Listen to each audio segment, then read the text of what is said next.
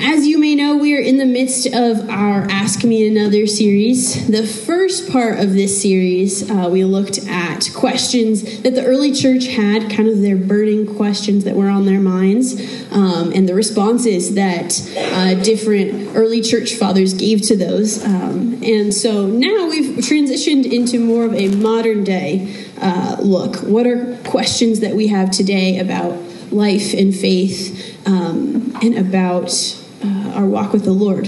So, the topic that we're covering tonight is a big one. It's one that I have had many questions about, uh, especially since I came to college. So, I'm really excited uh, to get to talk about it and share with you tonight. Uh, we're going to be discussing the questions Who is the Holy Spirit? And what is his role in our lives today? Um, it's ambitious, to say the least, to try and cover an entire member of the Trinity in one sermon. Um, I'm going to do my best. This is going to be more of an overview. There is certainly more to know, there is certainly more to learn uh, about him. Um, so, uh, we're just we're to try and as my dad would say we're to plow wide and not deep tonight uh, and kind of try and cover a lot um, but recommended reading section of tonight, um, I would encourage you all to pick up this book. It's called Forgotten God. Uh, it's by Francis Chan. You may have heard of. He wrote Crazy Love. Um, so same author, and just a really really great book uh, about the Holy Spirit, who He is. Um, he really breaks it down well, and. Um, I'm going to be talking a little bit from this book tonight, but I would highly recommend uh, if you have time, maybe this summer, pick it up the words are big, the spaces are large, so it's a quick it's a quick read. Um, but anyway, so tonight, what are our goals? Uh, first of all, we're going to try and uh, come to a better understanding of the Holy Spirit and who He is. Uh, we're going to try and demystify the Holy Spirit a little bit and uh, the spiritual gifts that He gives us. And then my big goal for us tonight is that we would leave here desiring a relationship with Him, desiring to know Him more and to know Him more personally, uh, the same way we have and we desire greater relationship with God the Father and with Jesus Christ. I want us to be able to, to say we truly welcome the Spirit in our lives and what He's going to do. So, uh, before we go into uh, kind of the theology side, and answering uh, these questions about who the Holy Spirit is, I want to address maybe what some, uh, what maybe the preconceived ideas of some of us in this room regarding the Holy Spirit. Because I think we often come in thinking of the Spirit um, either simply as a dove who floated down when Jesus was baptized, and that's about it, or sometimes we, we come in. Um, thinking that he's very mysterious and uh, coming maybe with even some fear regarding things we've seen or we've heard about the Holy Spirit. We may even associate the Spirit with confusion or chaotic environments, basically, a lack of control, especially if we've been somewhere where people are operating in the gifts of the Spirit, which we're going to talk about later, uh, but they haven't been really explained to us. And so, um, I think it's it's important for us to remember first and foremost that the Holy Spirit is a member of the Trinity. He is God. And we see in the Bible that God does not operate in chaos and confusion and fear, but instead in peace. 2 Timothy 1 7 says, For God has not given us a spirit of fear, but of power and love and of a sound mind. In 1 Corinthians 14 33, says, For God is not a God of disorder or of confusion, but of peace. And I think it's important that we allow those verses to set the framework for what we're talking about tonight, to kind of uh, set the tone for how we're thinking about the Spirit. Because somewhere along the way, many of us have allowed confusion or fear or chaos to surround our conception of who the Holy Spirit is. I certainly did before I came to college. Uh, but scripture is clear that that is not part of his character. So I hope we can can kind of rest in that and start there as we uh, as we look at, at who the Holy Spirit is. So part one tonight: Who is the Holy Spirit? Before uh, Jesus ascended into heaven, before he even dies, we see him talking to his disciples uh, about how to follow him after he's gone. He's trying to prepare them uh, for how to lead the church after he's died and he's ascended and gone back to the Father. And so we're going to read together first uh, in John chapter 14, verses 15 through 18, and then 26 and 27. And uh, it'll be up on the screen if you don't have a, a Bible with you tonight. All right, Jesus says, If you love me, keep my commands. And I will ask the Father, and he will give you another advocate to help you and be with you forever the Spirit of truth. The world cannot accept him because it neither sees him nor knows him. But you know him, for he lives with you and will be in you. I will not leave you as orphans.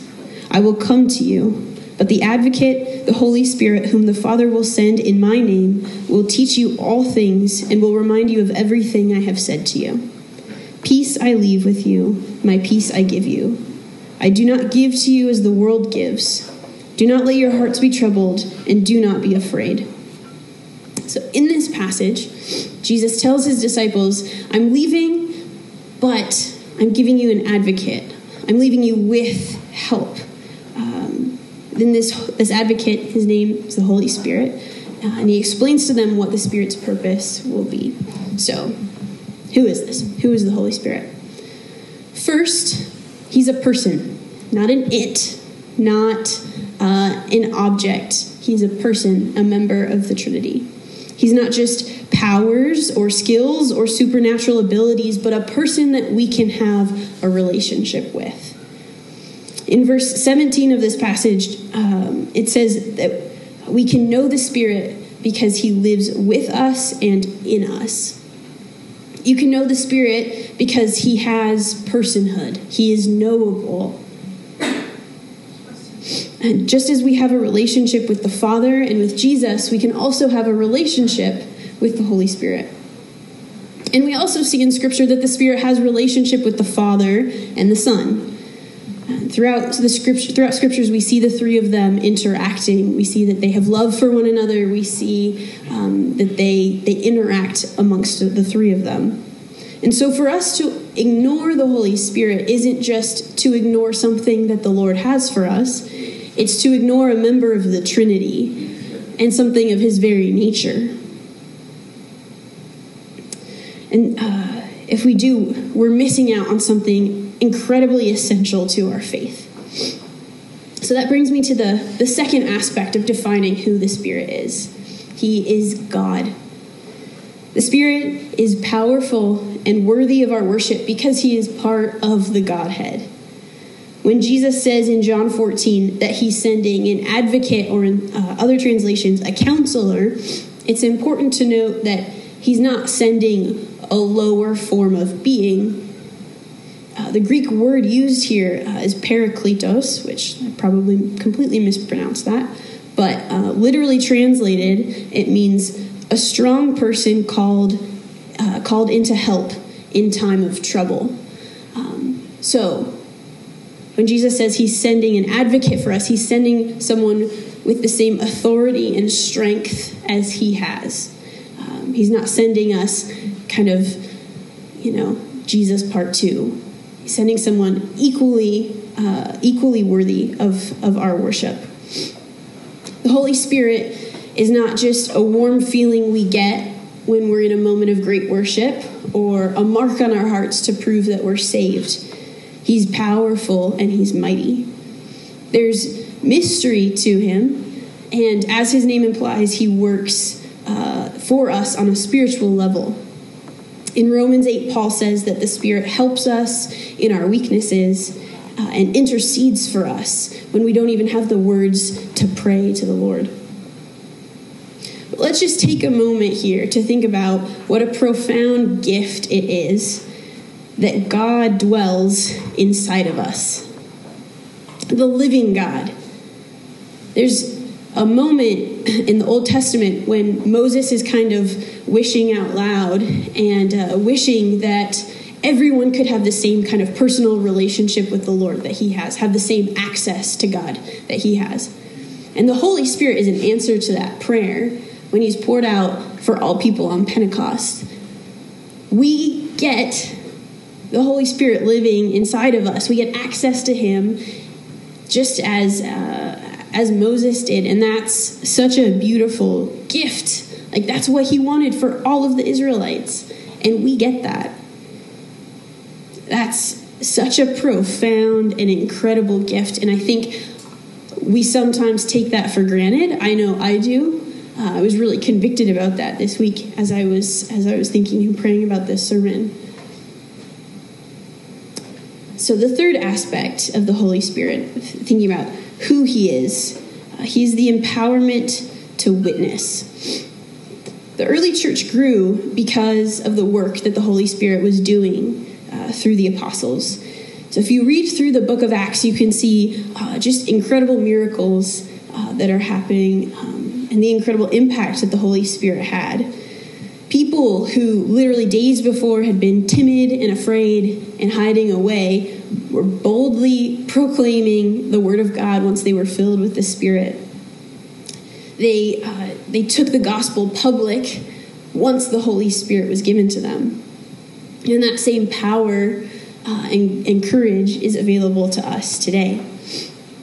Also in Acts, the apostles began to perform many signs and wonders, things that we would consider to be on the supernatural side of the Holy Spirit.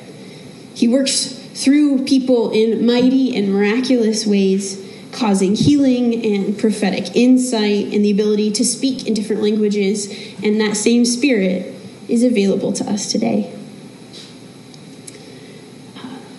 One thing we need to remember with this, though, as, as Francis Chan says, he says, the Spirit is not a passive power that we can wield as we choose. The Spirit is God, a being who requires that we submit ourselves to be led by Him. And the Spirit works in miraculous ways when we receive a word of knowledge or a prophetic insight or um, when someone is healed when we pray for them. It's not us, it's God working through us. We are not healing, we are not doing these things. God is using us, and that's an incredible blessing. Um, but it is God who's doing the work. So the Holy Spirit, He's a person, He's God, and He's the empowerment for us to witness. There's a lot more that we can say about who the Holy Spirit is, what He does, how He works in our lives. Um, but I think that that's that's a strong foundation for us to start with, um, to to begin to understand Him a little better, um, and hopefully desire Him more. And um, another another note uh, from Forgotten God that I that I do want to read. Um, another passage from the book. Francis Chan says. Know that even as you seek to understand the Spirit more, He is so much more and bigger than you will ever be able to grasp. This is not an excuse to stop seeking to know Him, but don't limit Him to what you can understand about Him. The point is not to completely understand God, but to worship Him. Let the very fact that you cannot know Him fully lead you to praise Him for His infiniteness and his grandeur.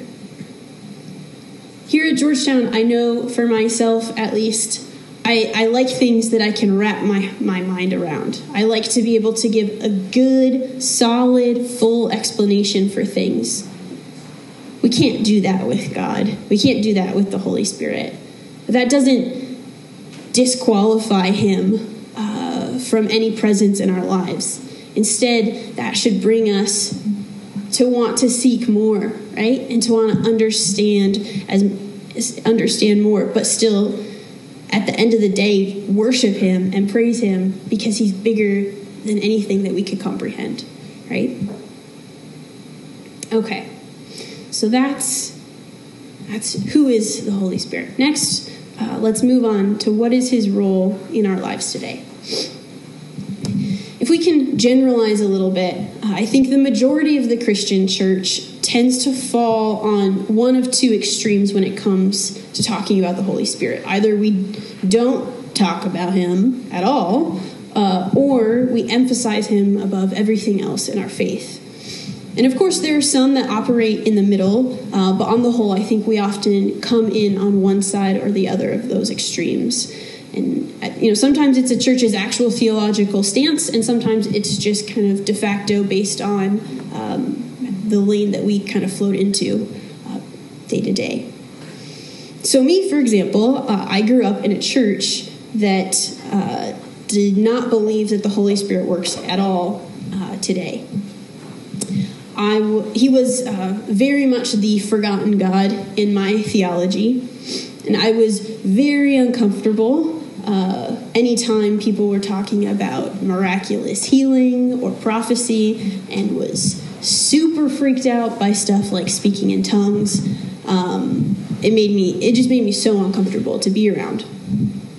But look at me now, so exciting.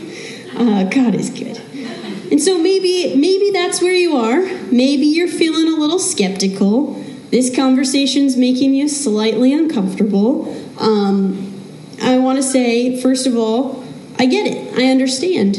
Uh, maybe you've even been uh, feel like you have a, a good reason to be a skeptic. Maybe you've been in a situation where you've seen people misuse the power of the Spirit or seek to use the Spirit's power to gain personal uh, attention or personal power. Um, and so, yeah, I get it. This is a tough topic. But at the same time, I want to challenge you right here because it would be such a shame and such a disservice to ourselves and to our God if we discount the miraculous just because it makes us uncomfortable. So, I want to encourage you the rest of this have an open mind um, and, and, kind of see where the Lord takes us tonight. So, next, um, I want us to read uh, 1 Corinthians 12, verses 7 through 11. Now, to each one, the manifestation of the Spirit is given for the common good. To one, there is given through the Spirit a message of wisdom, to another, a message of knowledge by means of the same Spirit, to another, faith by the same Spirit to another gifts of healing by that one Spirit, to another miraculous powers, to another prophecy, to another distinguishing between spirits, to another speaking in different kinds of tongues, and to still another the interpretation of tongues. All these are the work of one and the same Spirit, and He distributes them to each one just as He determines. Here in Chi Alpha, we believe that the Holy Spirit provides us with supernatural gifts. These gifts are active in the early church, and that informs how we see them active in our world today. And the reason, uh, or sorry, these gifts are available to every believer. We see this in Acts. Uh, and God desires that we operate within them. And the reason that He desires that is because uh, it's for both personal and for corporate worship reasons. So, uh, on the personal side, He wants us to have intimacy with Him. He wants to connect with us deeply. And the truth is, God operates on a deep spiritual level that we don't always fully understand. And so, an example of this would be uh, the gift of speaking in tongues.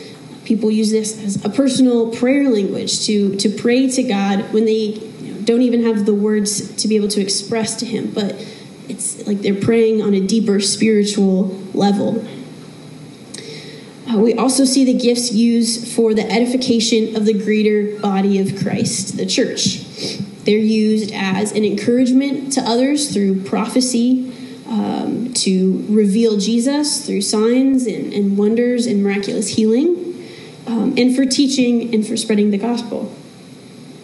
And so, in demystifying the Holy Spirit, I don't want us to miss out on the supernatural aspects of Him. He's not limited to our human capability or understanding. And he can do more than we can even imagine because he's God. And he wants to do these things through us, his witnesses. Because that same power that raised Christ Jesus from the dead is alive in us today.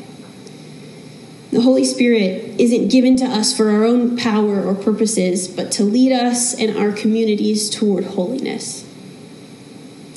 And this gift, it wasn't available to just a select few of people, but for all believers, anyone baptized in water and then baptized in the Holy Spirit. And the only requirement was a desire for more and a faith that God would follow through on that. So we see what these gifts can look like uh, in 1 Corinthians 12 and in other places throughout the New Testament. Um, but there's an important second part to this, and we see it when we continue to read a little bit further in 1 Corinthians 13. Uh, so, uh, reading in verses 1 through 3. If I speak in the tongues of men or of angels, but do not have love, I am only a resounding gong or a clanging cymbal. If I have the gift of prophecy and can fathom all mysteries and knowledge, and if I have a faith that can move mountains, but do not have love, I am nothing. If I give all I possess to the poor and give over my body to hardship that I may boast, but do not have love, I gain nothing. So we can operate in all of these good gifts, but if the root isn't love, it's worthless. Pastor Mark Batterson from NCC puts it this way Miracles minus love equals noise. And that's kind of a bold claim that things like healing and prophecy, all these good things can be happening, but if they're done without love, then they're worthless. And it, it might seem crazy, but uh, let's think about it this way. If someone in your family gives you really good gifts, uh, but does not love you, those gifts mean less, right? Gifts given without love don't mean as much. Jesus' power, his healing, his miracles were done as an outpouring of the love that he had for the world. And if our you know worship team stood up here and just decided to perform to show us all how good they are at singing, how good they are playing instruments, we would all be able to tell. Like that would be pretty obvious that they weren't worshiping, but they're not. They're up here and they're genuinely worshiping the Lord, and because of that, they lead us into a place of worship as well. It's the same idea uh, with the gifts of the Spirit. If we're operating in love, we can tell and we can lead people to the Lord through that. And I want you to hear me on this. Having specific gifts of the Holy Spirit is not a sign of being a good or better Christian. It's not a sign of being a loving Christian. I want us to desire the giver and not just the gifts themselves. Desiring the Holy Spirit is about loving God, loving others, and wanting others to experience the love of Jesus as well. And so, this is another place where kind of those extremes can come in. Uh, there's some who might just focus on the gifts of the Spirit, and some who might just focus on love. But throughout Scripture, we see that we need both hand in hand. The two operate uh, in conjunction with each other. It's God designed that we wouldn't have one without the other, but instead both uh, are to are to exist together in operation. Um, and so I think uh, we'll take questions now, um, and then I'm going to close with a couple of stories about my own experiences with uh, the gifts of the Spirit. So, Beatrice. Uh, yeah, so these first two questions are a little bit related but different. Um, the first one says, How do we uh, appropriately recognize the Holy Spirit working in our lives? How do we appropriately recognize the Holy Spirit working in our lives? Great question. Um, I think the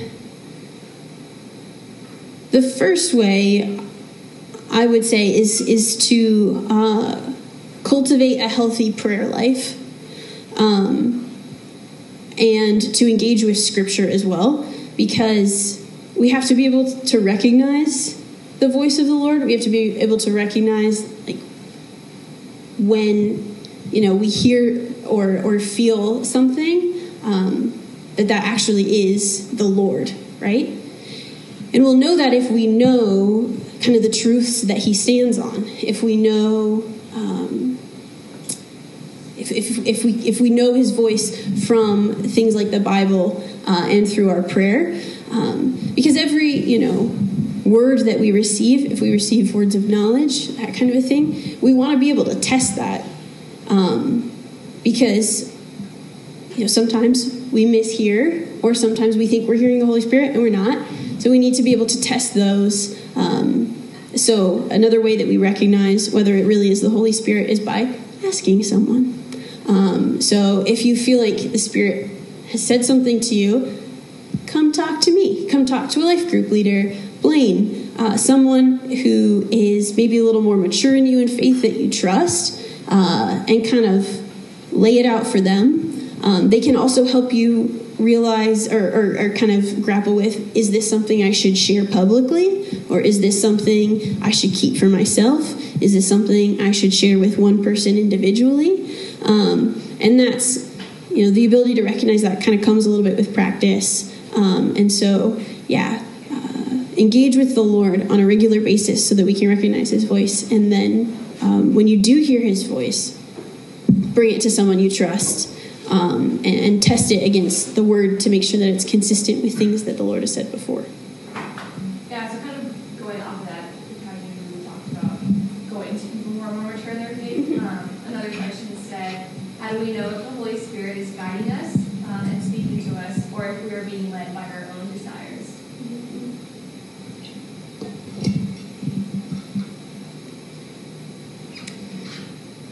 I would answer that question pretty much the same way. Um, it's definitely tempting to want to hear a specific thing from the Spirit. I've been in those moments before, right? Like when I'm discerning a big decision or something like that, and I want the Spirit to tell me something specific. Um,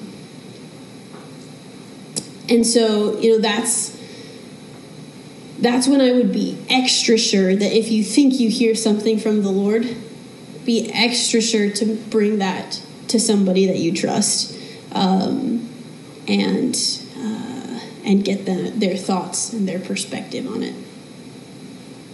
And our last question says, uh, "How can I describe the gifts of the Holy Spirit well to a believer who, perhaps like you, grew up in a church that didn't speak of this?" How can I explain the gifts of the Spirit well to some a believer who grew up in a church that didn't acknowledge them? Great question. Um, I would read through the book of Acts with them uh, and have a discussion about it. Because, based on my personal experience, um, probably they've been taught very different things about the book of Acts than you have, and different ways to read and interpret that. Um, and for me, at least, uh, when I was figuring all of this out for myself, um, right, like that's what was hard hard to argue with was that other people had like built an entire theology on the fact that the Holy Spirit stopped moving. Um, and so, if you're able to kind of walk through that journey with them, walk through what the Holy Spirit clearly did in the New Testament, um, talk about like why do you believe what you believe, uh, and come with like an understanding of why you yourself believe the things that you do um, and have a conversation with them about it. And then also like share your own experiences. Like that's what i'm to do next um, is just share about what i've seen the lord do. Um, and I, to me that's that was really powerful when i saw people because i had this growing up conception of pentecostals that they were a little crazy and um, not people I necessarily wanted to like be around.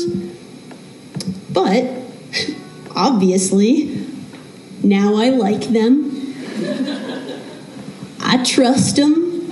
Uh, so if you're if you're in a, a place of like a good relationship with somebody, you know, tell them about what the Holy Spirit's done in your life. Chances are, if they trust you enough to like have that conversation with you, they're gonna hear you out, and they probably won't think you're crazy. Um, so yeah, yeah, that's my response.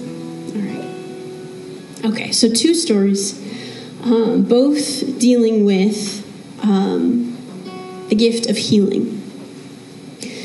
So, first story is from earlier this year. On uh, New Year's Day this year, I got a phone call that my grandfather was in emergency surgery uh, to have a tumor removed from his colon. Uh, this was. Uh, it really rocked me when I heard this. My grandpa is really healthy. The man rides his bike like 11 miles a day. Um, he takes incredibly good care of himself. And so this came completely out of the blue for me and my family. Immediately, we all began to pray for him. And um, then I ended up going out to Montana uh, to help out uh, with kind of his recovery and recuperation. And um, we took him back to the surgeon to have a check in. And what the surgeon said that day completely shocked me. Um, he looked at my grandpa and all of us, and he told him um, when he had opened him up for the surgery and saw the extent of the damage that had been done, um, his colon had burst uh, and was leaking into the rest of his organs. He did not expect my grandpa to make it off the table. Um, and if he did, he assumed that he would die in the hospital, uh, and if he made it from there, uh, that he would be living the rest of his life in a nursing home. Um, and the reason that information was so surprising to me was because nine days after his surgery, my grandpa was back home with my grandmother watching golf and asking when he could go back to the gym. Um, they said that he healed uh, as fast as they would expect a healthy 40 year old. My grandpa's 86.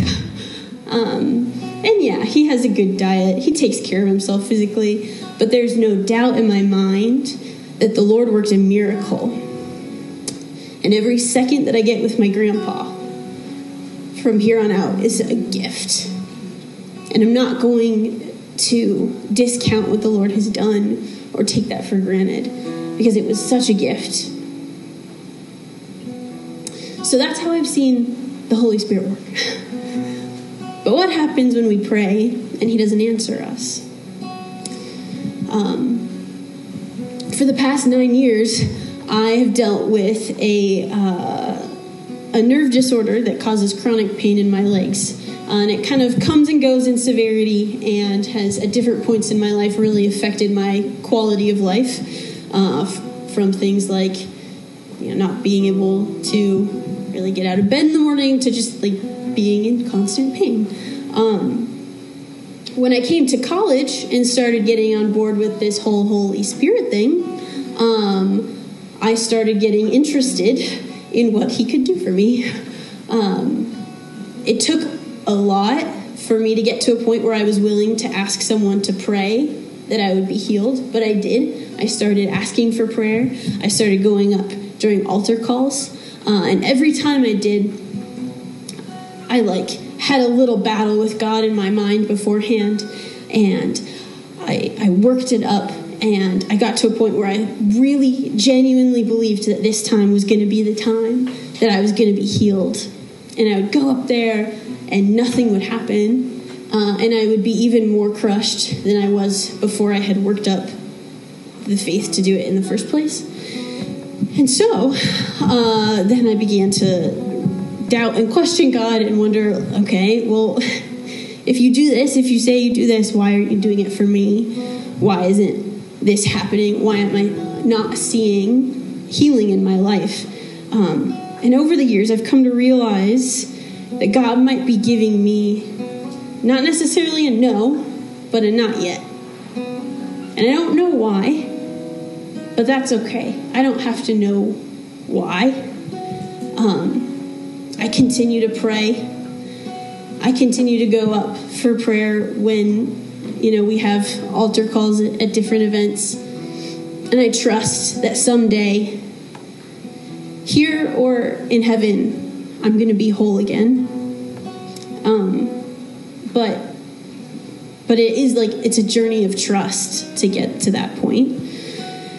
And um, if you're if you find yourself kind of in this position, I want to encourage you uh, to read Second Corinthians chapter twelve, because you'll find yourself in pretty good company. In that chapter, Paul describes a thorn in his flesh. Uh, some scholars believe he was going blind, and he prayed to God three times to take away this thorn. And God's response is, "My grace is sufficient for you." My power is made perfect in weakness. And so I just want to ask you do you believe that God's grace is sufficient for you and that his power can be made perfect in your own weaknesses? Or are we so focused on what he can do for us that we're missing out on who he is? So, tonight, as we look toward response, I really do think that, that our response tonight is important and that we consider what the Holy Spirit means for us today. It's about more than just understanding theology or gaining more knowledge, but about understanding who God is. And so there are a few things I, I want you to think about tonight as we worship. First of all, when you think of the Holy Spirit, What's the picture that comes to your mind? A.W. Tozer says uh, that the first thing that comes to your mind when you think about God is the most important thing about you. So, what comes to your mind when you think of the Holy Spirit? Is it a dove? Is it confusion and fear? Is it mystery? Is it a counselor? What is it? Second is the root of your desire for the Holy Spirit and for his gifts love? Are you desiring intimacy with God and the ability to love him better and love others better? And then, third, I want to challenge you to ask for the gifts that God has for you. Because everyone who asks receives, the one who seeks finds and to the one who knocks, the door will be opened. And so, whether that's asking uh, me or Blaine or a life group leader to pray over you tonight, maybe you have a need, maybe you have a, a physical or relational need that you want healed. Maybe uh, you want to receive the baptism of the Holy Spirit. Ask for that tonight. Let's have the courage and the boldness to step out in faith and into what God has for us and into knowing Him a little bit better. So let's pray as we go into worship here. God, we thank you. We thank you for who you are. We thank you that you are a God who desires to know us intimately and desires that we know you the same. God, I thank you that you don't ask that we live this life on our own, but you offer us yourself in all of your power and in all of your goodness. Lord, tonight I pray that you would reveal to us some of the untruths about the way we viewed you, Spirit. God, I pray that you would begin to break or begin to break our hearts for you. God, and to heal areas where we've we've been hurt or damaged or been confused or mistaught about who you are. And I pray that you would grant us courage to step out in faith tonight, to step out in the, the trust and the belief that what you have for us is so much greater than anything we could understand, than anything we could imagine. Holy Spirit, come into this room.